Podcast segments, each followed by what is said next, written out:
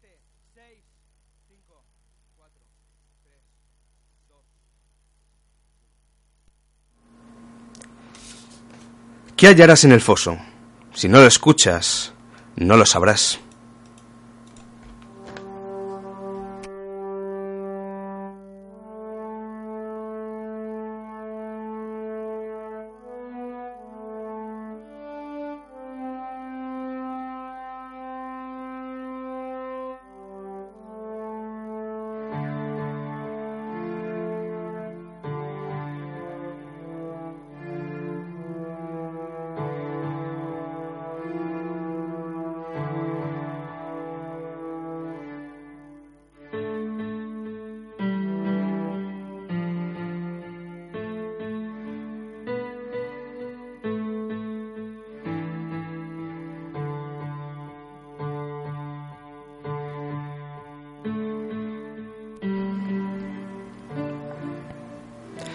Buenas noches y bienvenidos por primera vez a El Foso.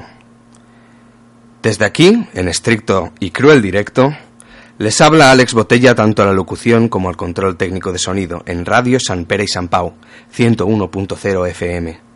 Hoy nos espera un programa intenso, ya que como todo en esta vida, hay que empezar con intensidad. Antes de pasar a la acción, me tocará explicar brevemente de qué va todo esto.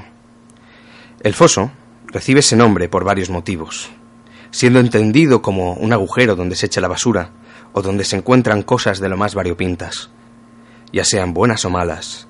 Siendo así, vamos a ver qué nos encontramos escarbando la húmeda tierra. Rebuscaremos en ese gran foso que es la historia, la literatura, el cine, el misterio y los temas que preocupan o no pueden preocupar tanto a la sociedad Sé que estos temas son, hablando claro, jodidos de, asimilar y de tratar para muchos, y la intención de servidor es la de entretener y alejarme de toda esa necesidad de hacer pedagogía y obligarles a aprender. Olvídese, no estamos en la escuela, sino entre dos amigos, o más amigos incluso. Tenga la edad que tenga y la ideología que quiera, les invito a acompañarnos. Bienvenidos oyentes una vez más al foso y empezamos. Y cómo no, como suele ser común en programas de este estilo, tocará hacer un recital de las redes sociales y redes por las cuales pueden contactarnos para enviarnos saludos, halagos, amenazas, promesas y otro tipo de mensajes. Así pues, si nos quieren decir algo, contacten por nuestro correo electrónico la mar de magnífico. Aquí va, elfosoradio.gmail.com y también pueden seguirnos por redes sociales más profanas como Instagram y Facebook. También por la dirección arroba elfosoradio. Así pues, en la primera parte del programa de hoy, que de hoy no, no va a ser de mañana, nos zambullimos en un mundo que roza lo monstruoso y lo mórbido. La cosa va de comer y Supongo que les parecerá interesante, igual que me ha parecido a mí hacerlo. La segunda parte tratará un hecho que ocurrió este mismo día, 29 de septiembre, día que acaba, de hace 82 años y sigue aún muy presente, para bien o para mal, en nuestras vidas.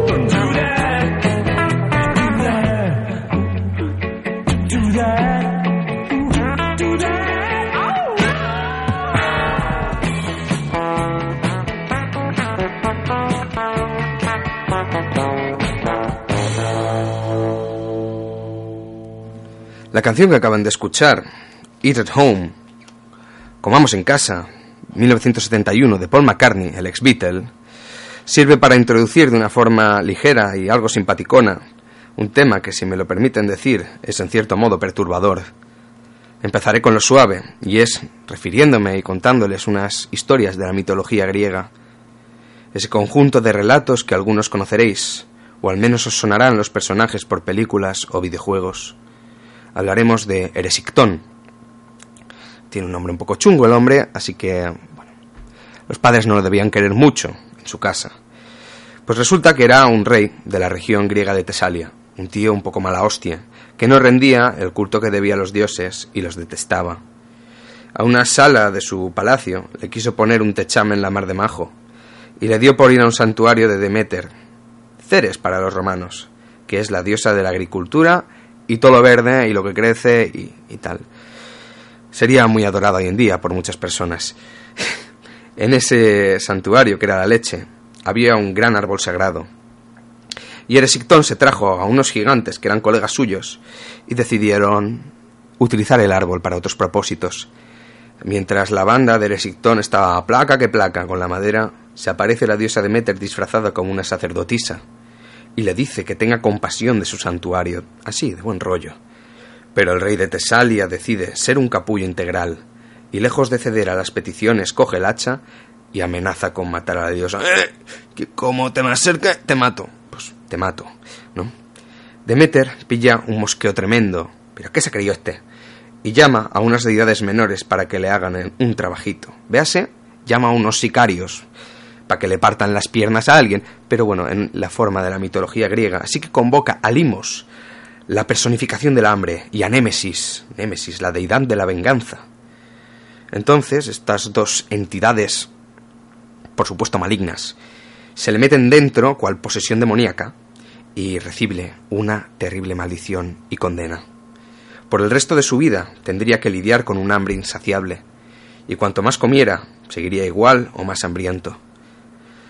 Eresictón vendió las riquezas de su anciano padre, y llegó incluso a vender varias veces a su hija. Al final acabó mendigando, sin nada, comiéndose a sí mismo, y no quedando absolutamente ni el recuerdo de él. Fuera de la mitología, existía el caso de múltiples personas que tenían esa característica especial, la de comer sin parar y no estar saciados. Y es que la ficción a menudo se ve sorprendida por la realidad. Existió gente así a lo largo de los tiempos, pero pocas veces se dio testimonio de su existencia. Sucedía que, en, en algunos casos sí que se dio testimonio de ello. A finales del siglo XVIII, el llamado siglo de las luces, vivieron una serie de individuos con unas características fascinantes. Cabe destacar que los últimos años de este siglo en Europa estuvieron marcados para la mayoría de la población por el hambre y en cierto modo por el miedo. Y es que ya en el siglo anterior, en el XVII, había tenido muchos follones, como la Guerra de los Treinta Años, así como varias insurrecciones campesinas en toda Europa, que habían sido aplacadas con fuerza bruta. Más a más, que el hemisferio norte llevaba experimentando unas temperaturas más bajas de lo normal. Es el periodo que va desde el año alrededor del 1550 hasta el 1850. Estos años, perdonen, pero es que no son exactos, no es más que un periodo que se, le ha dado. Pilló los años siguientes también, pero bueno, más o menos se ha decidido acotarlo a estos años. Se le llamó la pequeña edad de hielo. La cosa en, aquella, en aquellas épocas era acojonante. Lugares famosos como Venecia, la famosa ciudad de los canales, ilustre, se tornaron innavegables. Y los venecianos, los venecianos perdón, pudieron caminar de isla a isla sin tener que utilizar los puentes. Más cerquita, se cuenta que el Ebro llegó a helarse de cinco a siete veces, hasta llegar prácticamente al nivel del mar. Pero el fenómeno climático, conocido como pequeña edad de hielo, lo trataremos otro día porque tenemos muchos programas y muchos temas que tratar. Lo siento. La cuestión es que la pequeña edad de hielo tuvo uno de sus mínimos históricos alrededor del año 1770, lo cual jodió las cosechas de Europa, trayendo tras de sí una hambruna terrible.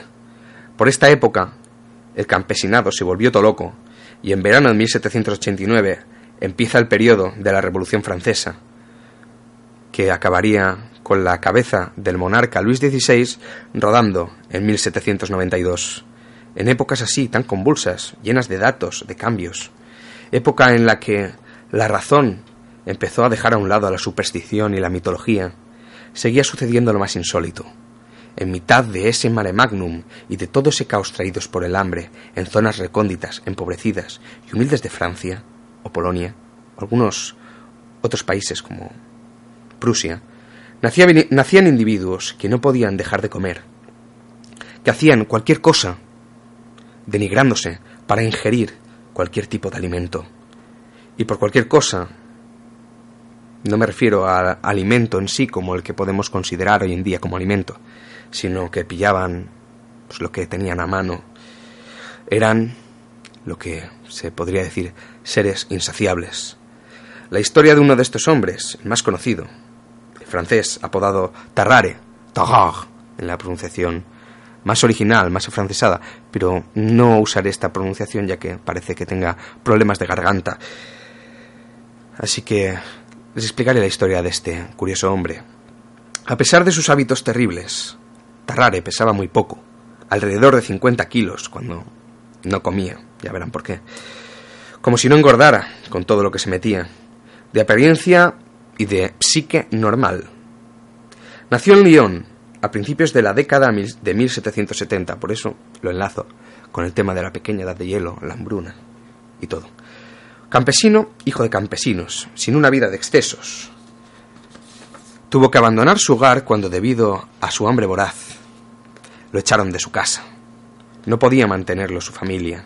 Siendo un adolescente, se unió a una compañía de delincuentes, putas y estafadores, con los cuales tenía un espectáculo propio, en el que se tragaba pedruscos, comida de gran volumen, y hasta en ocasiones, perdonen si les ofende o hiere su sensibilidad, pero en ocasiones tragaba animales vivos. No debía ser muy agradable para los, para los animalistas, aunque pensándolo mejor, en esa época el ser humano seguía siendo un animal. Llegamos a la adultez de nuestro comilón particular, y la imagen que daba era peculiar, por no decir otro objetivo, a la par que repugnante. Estaba como un palillo, pesando entre 45 y 50 kilos, cuando no había comido, como ya he dicho, una altura media, Ahora vamos a cuando comía. Cuando comía, que no era poco, ni tan raramente, la barriga se le hinchaba cual globo, y cuando no, tenía un colgajo de piel en la cual se podía enrollar con dos vueltas alrededor de la cintura. Y sí, a pesar de su gula desmedida, comiera lo que comiera, parecía no ganar peso, y tampoco solía vomitar mucho para la cantidad que se metía en el cuerpo. Vamos a describir su físico. Si lo vieran hoy por hoy, por la calle, por Tarragona, por donde sea, caminando, a este hombre tan gentil, lo verían como un tío, con el pelo claro, fino, que al poco que se lo toca un poco se le cae, muy, muy, muy débil. Las uñas también eran muy débiles, con una temperatura corporal más alta de lo normal. Sudaba mucho, pero de una forma escalofriante. Desprendía un olor corporal desagradable. Las fuentes dicen que debías permanecer alrededor de diez metros para llegar a soportar su olor. Tras comer, este hedor se intensificaba, y su cara adoptaba un color casi sanguinolento. Muy asquerosillo todo. Y de él emanaba, emanaba un vapor que podía verse. Y después de comer todo, quedaba casi catatónico, medio dormido, mientras que acompañaba su periodo de somnolencia con eructos una diarrea que se le hizo de carácter crónico. Ahora que hemos descubierto su cuerpo, descubramos su cara. Tarrare tenía los mofletes arrugados, colgando cual pellejo. Cuando comía, tenía los mofletes como un globo que se le ha hinchado. Y al deshincharse ese globo, pues ya saben que, que queda pocho y mal formado. Las mejillas del francés estaban dadas de sí de esta forma y colgaban hasta más abajo del cuello, cual papada enorme. En 1792, al empezar la guerra de la primera coalición, que fue una guerra que mantuvieron todos los países de Europa con Francia para detener la revolución, Tarrare se alista en el ejército revolucionario francés. La putada es, como ustedes habrán imaginado, que las raciones militares no satisfacían su voraz apetito. No era por placer que comía lo que comía, sino porque luego estaba en un estado de fatiga que comprometía su salud. Así que no tenía otra que comer lo que fuera. Al principio se dedicaba a hacer favores de muchos tipos a sus camaradas para obtener parte de sus raciones, y cuando no podía, cogía y robaba de los otros soldados. Se iba de excursión gastronómica cuando no había nada, de donde encontraba el estiércol, su fiel amigo, y seguía aún sin estar saciado. Así pues, llega el momento en el que le da un jamacuco por no comer lo suficiente y lo ingresan en el hospital militar de Southaut-Rennes, en Alsacia. Para reponerse le dan lo que serían las raciones de cinco soldados. Era inútil. El hambre no desaparecía. Tarrare no podía quedarse de brazos cruzados y recorría las alcantarillas en busca de desechos para consumir. Batallaba incesantemente con los gatos, los perros y las ratas y llegaba incluso a comérselos crudos. Una vez le vieron pillar un gato vivo, al cual despedazó con los dientes y se bebió su sangre. Luego procedió a devorarlo sin contemplaciones, vomitando a las pocas horas solamente la piel y el pelaje del animal. En el hospital se comía las sobras de los pacientes y hasta se comía las medicinas y todo lo que pillaba.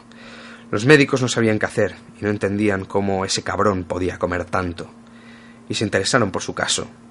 Decidieron hacerle varias pruebas. Los médicos, por su parte, hicieron algo, y es que se propusieron a ver dónde, estaría, dónde estaría el límite de, de aquella hambre que arrasaba con todo.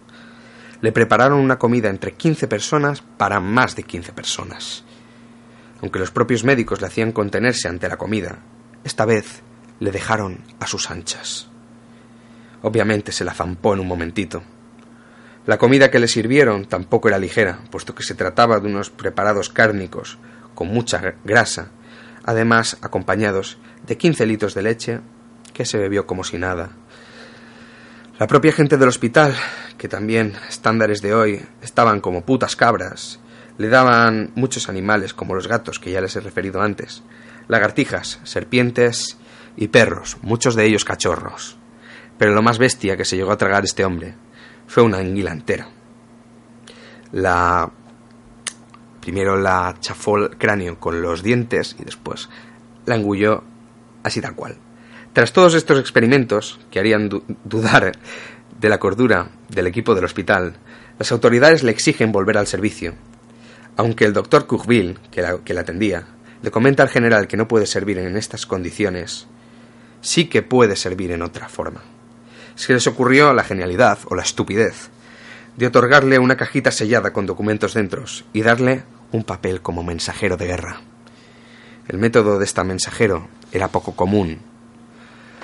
Con lo que les he explicado, pueden deducir de qué forma llevaba los mensajes. Y sí, parecía una buena idea, porque si le registraban no encontrarían ninguna información ni ninguna evidencia. Así es que nuestro Tarrare se inició al mundo del espionaje y entró de incógnito en territorio prusiano. La misión fue todo un éxito y la guerra fue ganada gracias a la labor de inteligencia del hombre que no podía parar de comer. Afortunadamente, Tarrare ascendió entre las filas del ejército francés y llegó a ser mano derecha del mismísimo Napoleón Bonaparte, batallando junto a él en ilustres batallas y forjando la historia con cada paso que dio. ¡Hola, la! Fin. Nah, es broma. Al entrar en el territorio germano, lo descubrieron como un tonto por la razón más obvia que podría pensarse. Y era que no tenía ni papa de alemán. Como le pillaron, al final confesó su verdadero propósito y le tuvieron un día entero postrado y encadenado para que les ofreciera el mensaje que yacía en su interior, Vaya forma más fina de decirlo, pero es que no es muy fino, la verdad. Finalmente ocurrió lo que tenía que ocurrir.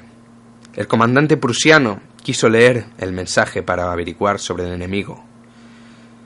El mensaje ponía algo como Oye niño, confírmame que te ha llegado esta carta. Infórmame de tu situación. Vamos, que no decía nada útil. Y es que el general francés no se fiaba al 100% de este nuevo método de mensajería. No tenían WhatsApp ni nada, así que tenían hombres que tragaban cajas y las cagaban. Los prusianos, al ver todo esto, se cabrearon mucho con Tarrare por hacerles perder el tiempo y le metieron una somanta de palos en el pueblo y cuando se disponían a ahorcarle. El comandante prusiano se lo piensa a última hora y decide no ejecutarlo, por pena, por odio, vaya usted a saber. Lo bajan del patíbulo de ejecuciones y le vuelven a pegar de hostias, porque claro, le pegaron al subir y ahora le pegan al bajar. Se ve que era traducción de, tradición de los prusianos hacerle eso a los espías enemigos. A raíz de esto, bueno, sueltan donde los franceses y sobrevive, eso es obvio. A raíz de esto, Tarrare decide quedarse en el hospital. Está traumado, va un poco de síndrome de estrés postraumático de la época, queriéndose curar de este problemón, el hambre que tenía. Y es que no olvidemos que Ferrari, a pesar de, todas las movidas que les he contado, era una persona mentalmente normal. Era consciente en todo momento, solo que tenía la imperiosa necesidad de zampar todo lo que se moviera. A pesar de explicarlo con cierto grado de humor o de cinismo, la historia de este hombre no es más que la tragedia de haber nacido en una época en la que la medicina no estaba lo suficientemente avanzada.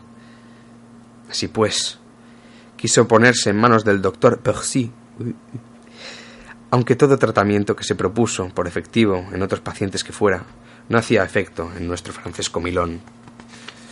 Tarrare se seguía escapando a la calle, donde comía de la basura y se peleaba con los animales por la carroña. Llegó incluso a acceder, esto muy fuerte, a la morgue del hospital y devorar algún cadáver que allí había. La cosa se iba poniendo chunga y llegó a un gran límite cuando desapareció un bebé de catorce meses. También recibió de hostias. Lo echaron a hostias del hospital y le dijeron que no volviera en su maldita vida. Las aventuras de este hombre en los, en los próximos años no son desconocidas, son un verdadero misterio. Y lo que se comiera se lo dejó a su imaginación. 1798.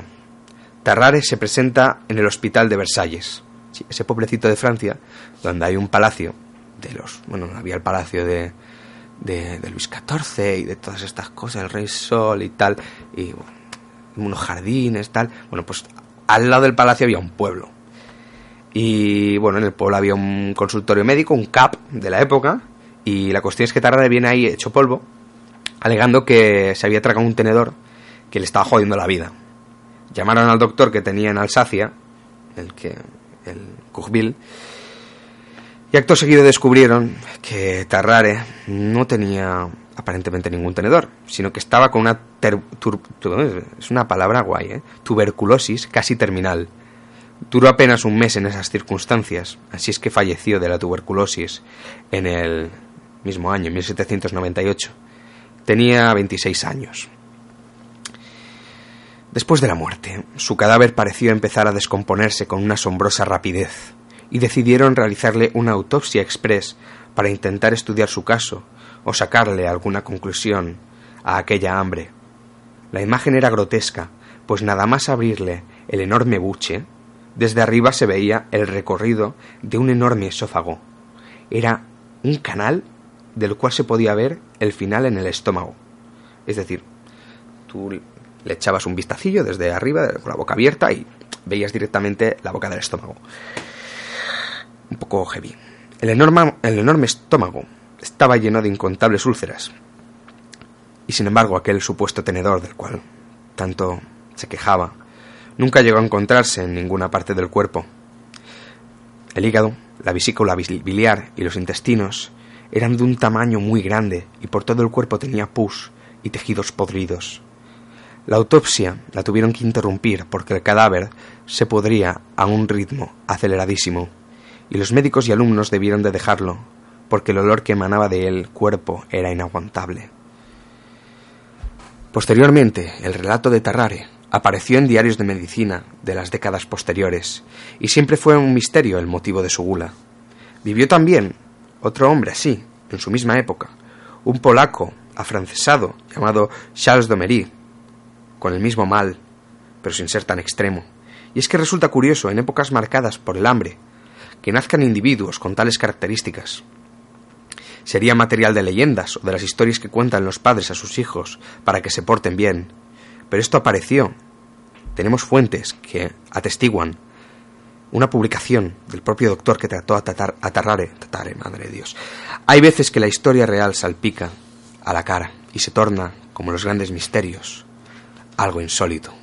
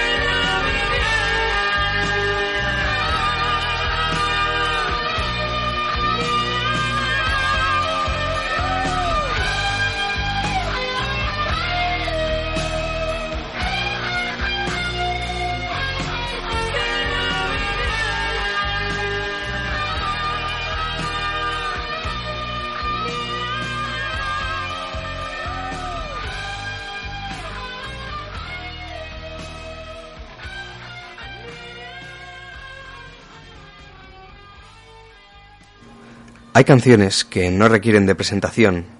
Es el caso de este Still Loving You, de los alemanes Scorpions.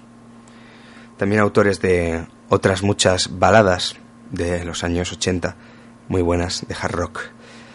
Cambiamos el tema principal del programa. Del siglo XVIII nos vamos a una realidad que nos es más conocida, que es la actual a través de ese pasado que nos ha traído al día de hoy.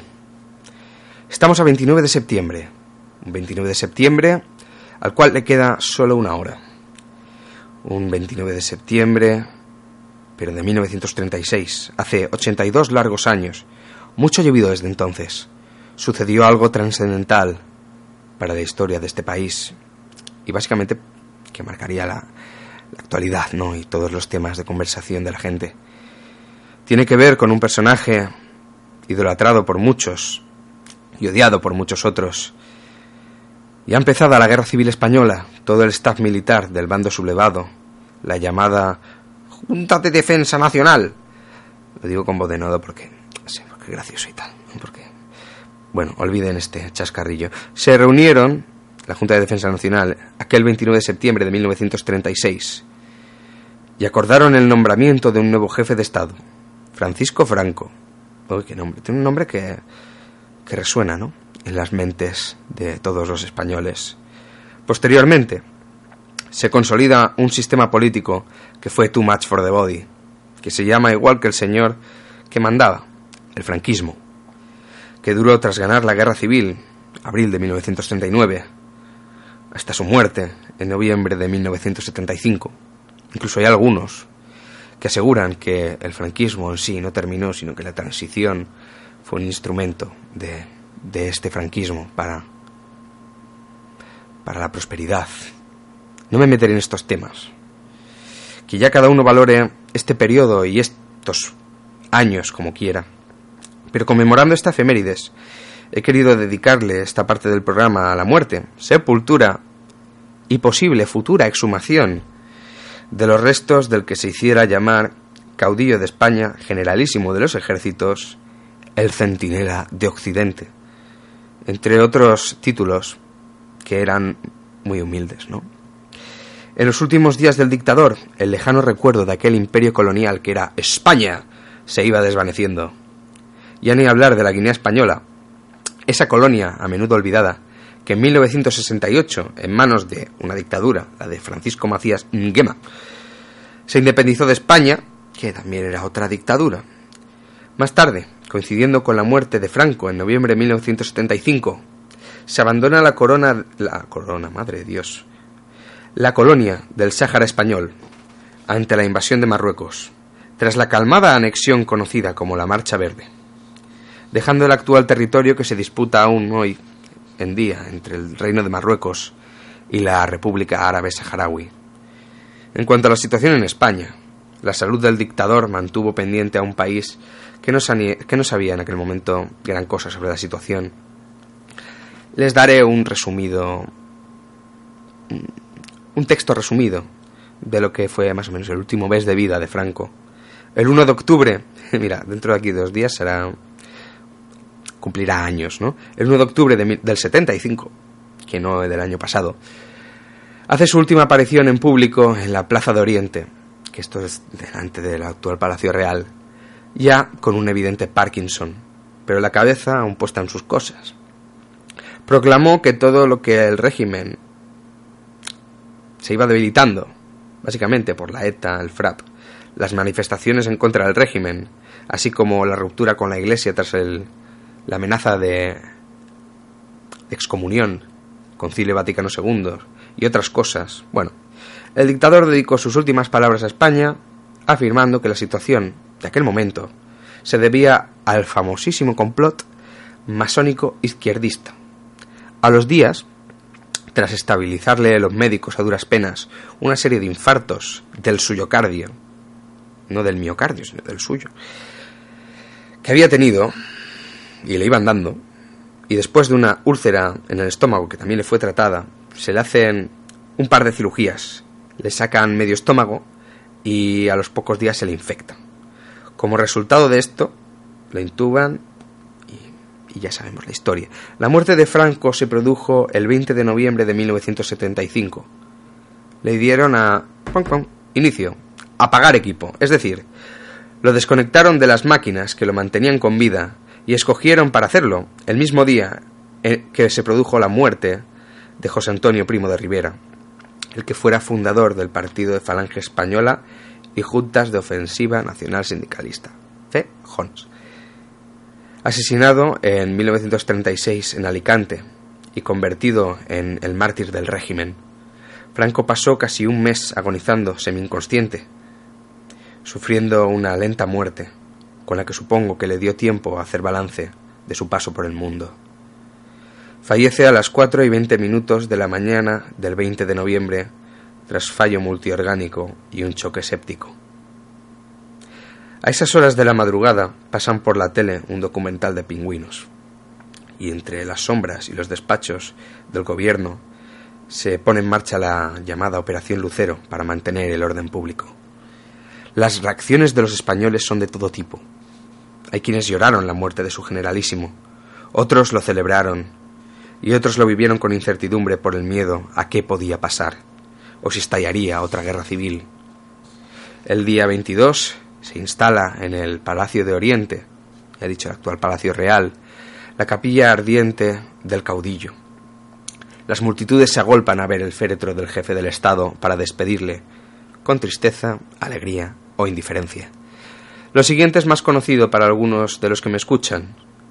Se procede a enterrarle en el Valle de los Caídos, destino que el dictador jamás quiso, porque prefería ser enterrado de una forma más privada en el Pardo o el Pazo de Meirás, o véase usted a saber dónde. Sin embargo, su entierro fue multitudinario y estuvo presidido por el propio rey Juan Carlos, el jubilado rey, el campechano. El resto es la típica historia de la transición, referéndum, constitución, que no trataré hoy porque uno, no acabo, y dos, tanto politiqueo cansa. Pero una cosa de este periodo que sí me gustaría desmentir y dejar clara es el dichoso tema de la bandera del pollo negro, la del águila de San Juan. Es el nombre heráldico que recibe este símbolo. No es un emblema fascista, sino religioso. La bandera de España se cambió en 1977. Franco ya se había muerto. Pero el único cambio que se le hizo fue el de poner sobre el escudo otra corona y cambiar las proporciones del águila. Pero todo seguía igual, incluido el lema Una grande y libre, y el yugo y las flechas de falange. El águila negra con una aureola representada y representa al santo y evangelista San Juan, y fue usada en la enseña de muchos reyes, desde los reyes católicos. Es suprimida en 1981 para que la bandera, de acuerdo con la Constitución, deje de incluir símbolos religiosos, ya que se vuelve un Estado confesional. Aún así se tomaron su tiempo en quitar toda la iconografía fra- franquista de la bandera. En conclusión, juntaremos dos hechos principales. El primero es que la Constitución es de 1978 y el segundo es que la bandera no quita el aguilucho hasta 1981. Constitución 78, Águila Fueras 81. Ergo, queridos oyentes, la bandera del águila, aunque evoque sentimientos encontrados, no es preconstitucional, siempre y cuando sea la variante con el aguilucho más redondeado y la corona más simple. Y ahora les pondré una canción que me parece Too Much for the Body, una de las mejores canciones, en mi opinión, que es de los Eagles, por las águilas y tal, que bueno, que está muy bien la canción, pero no tiene nada que ver con el tema, pero pongo una canción porque me parece muy bonita. De 1973, además, más o menos era la época, ¿no? Del tardofranquismo.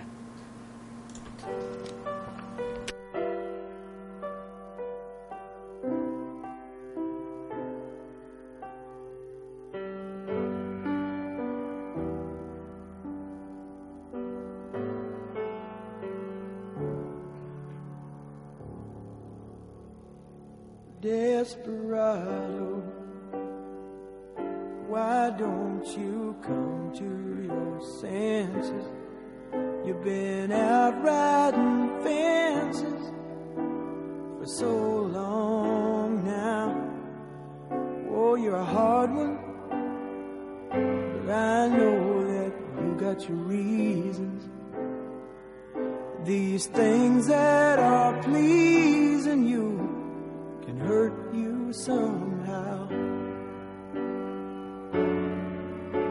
Don't you draw the queen of diamonds, boy? She'll beat you if she's able. You know the queen of hearts is always your best bet. Now it seems to me some fine things have been laid upon your table but you only want the ones that you can't get.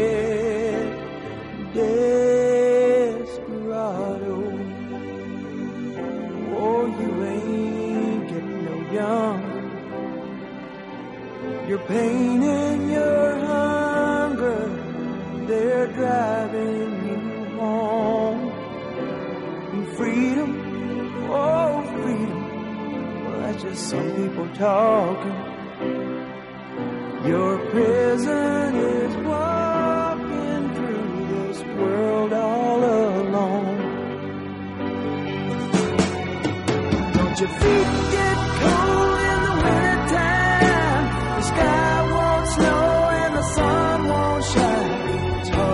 Hard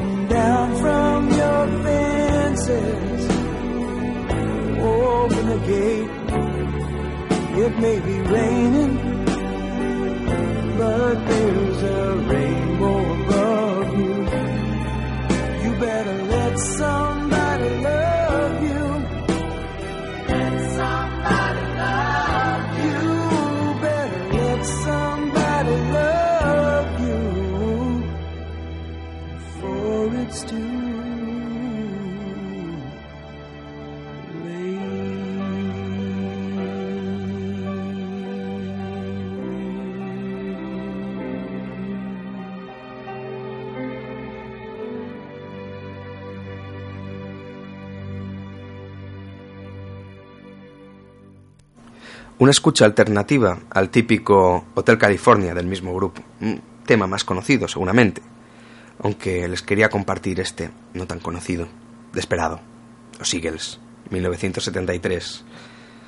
Hablemos, ya hemos hablado de los años 70, esos oscuros años de los últimos años del franquismo, transición y toda esta movida. Ahora toca la actualidad. Como ya saben, a raíz del decreto pro- promulgado por el gobierno de Pedro Sánchez y su aprobación en el Congreso de los Diputados, se ha decidido tramitar la exhumación de los restos del dictador.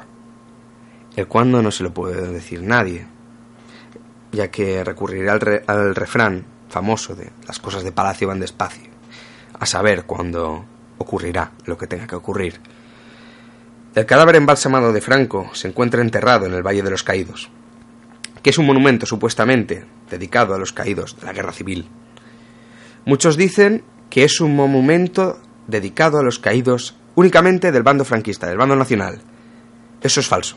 También des- desmentiría esto, ya que están los restos entremezclados, cual Macedonia, de combatientes republicanos y nacionales.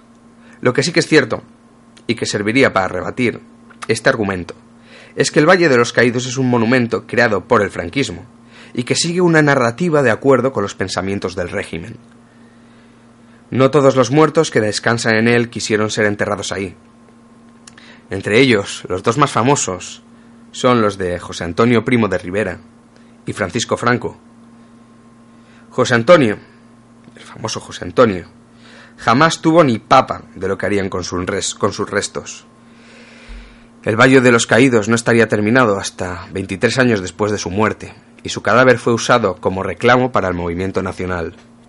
A pesar de que Franco en sus últimos años traicionó a la Falange y los repudió, aunque le ayudaron a subir el poder.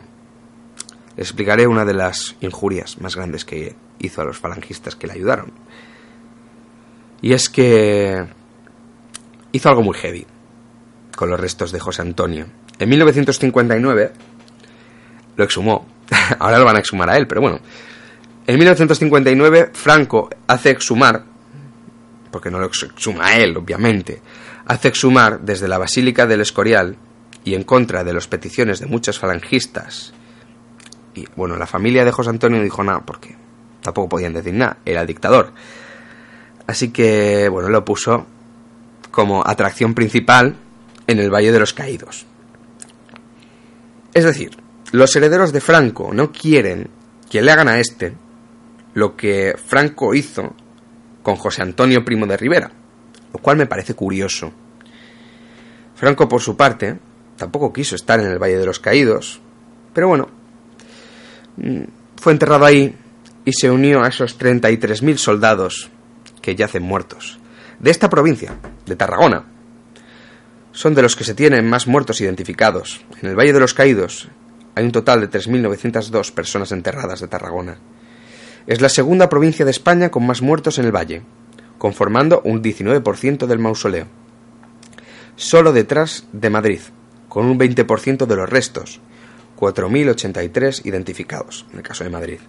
Hasta 1983 fueron entrando cuerpos para ser enterrados en el valle, y estos últimos obviamente no eran caídos de la guerra civil, sino que eran voluntarios que habían luchado en la guerra civil y tras su muerte pasaron por escrito que querían ser, bueno, que querían que su sepelio se celebrara ahí.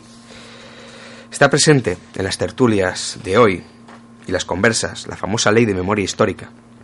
Ley polémica, ya que esta, innegablemente, es una reinterpretación subjetiva y politizada, ya que la memoria, obviamente, es algo subjetivo, sujeto a opiniones, a sentimientos, a pesares, frustraciones y también alguna poca alegría. La cuestión es que se vivieron, se padecieron unos hechos que marcaron a la sociedad. El más importante, la ausencia de libertad. Opino humildemente que la historia no debería de ser modificada ni utilizada como arma política. Es la que fue y ya está. Opino que Franco no debería ser exhumado, porque básicamente no debía estar ahí en primer lugar. Y diré de una forma casi irónica, arriba Franco. Eh, no se me enfaden, no se me enfaden, eh, cuidado. Arriba Franco porque lo tienen que, tirar para arriba, ¿no? Para, sacarlo. La lápida va primero, de varias toneladas, y luego tienen que sacar a cadáver del caudillo. Por eso tiene que irse arriba, Franco, para que lo saquen, si no, no se puede ir por abajo. Perdonen este chistecillo que puede causarme ciertos problemas. Lo siento. Sí, no, no es mi intención herir sensibilidades ni, ni sentimientos. Bueno, la cuestión es que cuando lo saquen, a contar algún detallito mórbido, ¿no? El cadáver de Franco estará muy bien. Es un cadáver. Un cadáver no está en buen estado, y más si... Pero bueno, como fue embalsamado y las condiciones térmicas y de humedad del Valle de los Caídos, de- por dentro de la... Está en una joder. Y bueno, pues cuando lo saquen, pues estará bastante decentote el, el caudillo. Lo mismo no se puede decir de los otros miles de huesos que hay desparramados por los columbarios. Así pues, el PSOE, vamos a hablar de otro tema, ¿no? El PSOE, Partido Socialista Obrero Español, ha tenido muchas legislaturas y oportunidades para realizar una mudanza express de Franco. Y sin embargo no se ha hecho. Es más, durante el mandato de Felipe González seguían entrando los últimos cuerpos. ¿Y por qué ahora, en 2018? ¿Por qué no durante el mandato de Felipe González o el de Zapatero? ¿O por qué no directamente cuando se aprobó la ley de memoria histórica? ¿Les ha entrado prisa por deshacerse de la carcasa del dictador muerto? Pues oigan, a eso no les puedo responder. Juzguen ustedes mismos. Presente está el relato, el eterno relato de las dos Españas. Y no creo que sea justo para toda la gente que lo vivió el hecho de borrar toda esa historia. Este país vivió tres años de guerra civil y 36 años en un régimen que coartó las libertades de la gente. Entre todo este tiempo, alrededor de 870.000 vidas se perdieron. 720.000 más o menos en la guerra civil y 150.000 en la represión franquista. Los números para los historiadores, para los que realizan estadística, son, no son más que aproximaciones.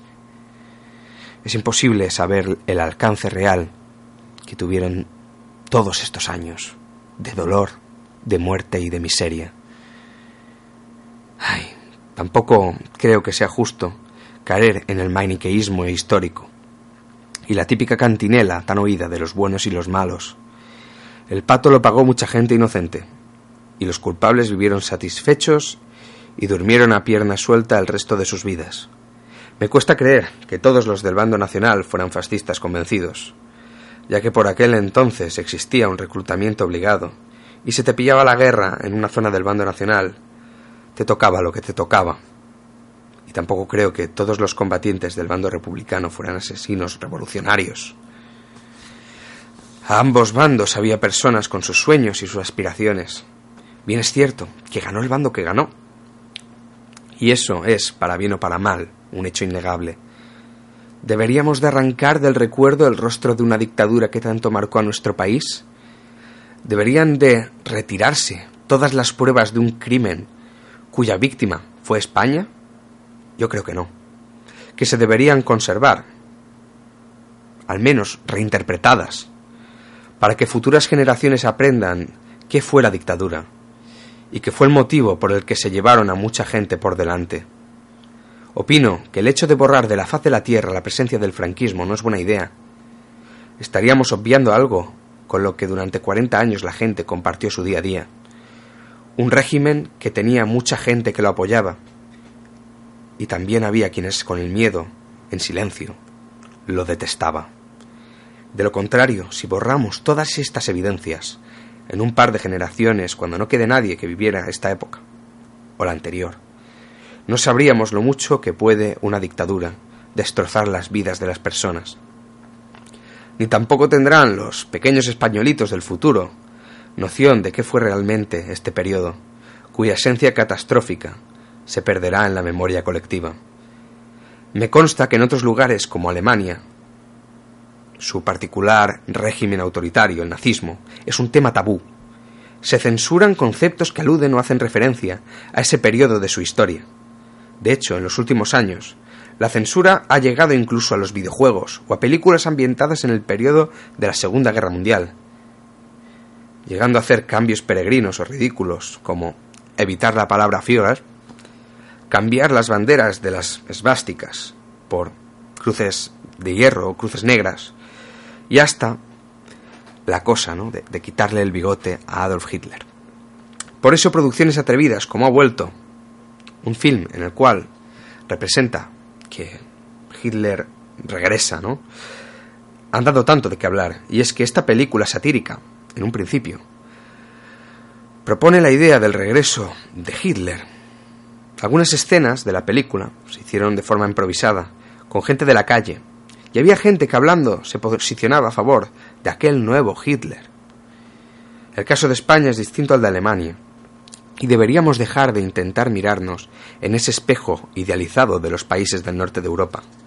Y es que para llegar al franquismo, antes se tuvo que sufrir una guerra civil, a diferencia de la Alemania nazi, que encontró el apoyo del pueblo alemán tras varios ajustes de cuentas y unas elecciones. Lo que les quiero decir con esto es que en Alemania se quiere olvidar el nazismo por todo ese sentimiento de culpa subyacente que tiene la sociedad. Y es que el hecho de pensar en el, en el holocausto, casi cuatro millones y medio de personas muertas en la Segunda Guerra Mundial, o las barbaridades que se cometían no resulta muy agradable y por eso quieren evitarlo, aunque al final logran lo contrario y sin darse cuenta se acercan a él. España no es Alemania, ni en forma ni en carácter, y es que una guerra tan para adentro como nuestra guerra civil no deja a nadie con el sentimiento de culpa, ni a los verdugos. Es más, las generaciones herederas del conflicto, tanto de un lado como de otro, le echan la culpa al bando opuesto, y no existe la culpa sino el sentimiento de estar ultrajados. Y así tal cual, como están las cosas, la sociedad no podrá olvidar todos estos malos tragos. Por mucho que se escoja de interpretar la historia, el pesar y la rabia están latentes en muchos, y eso es algo que acabará explotando. Espero que sea más tarde que temprano, y les ruego que perdonen mi cierto pesimismo.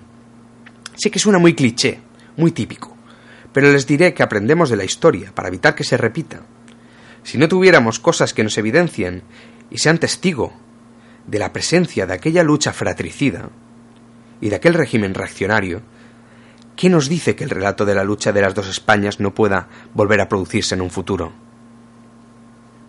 Les doy un aviso, por favor. Todas las opiniones mostradas a lo largo del programa no buscan herir los sentimientos ni las creencias de nadie. Se ha intentado tener una posición de neutralidad a pesar de lo dificultoso que es esta tarea. Igual que me han escuchado, un servidor les lee y les escucha. ¿Ustedes qué opinan?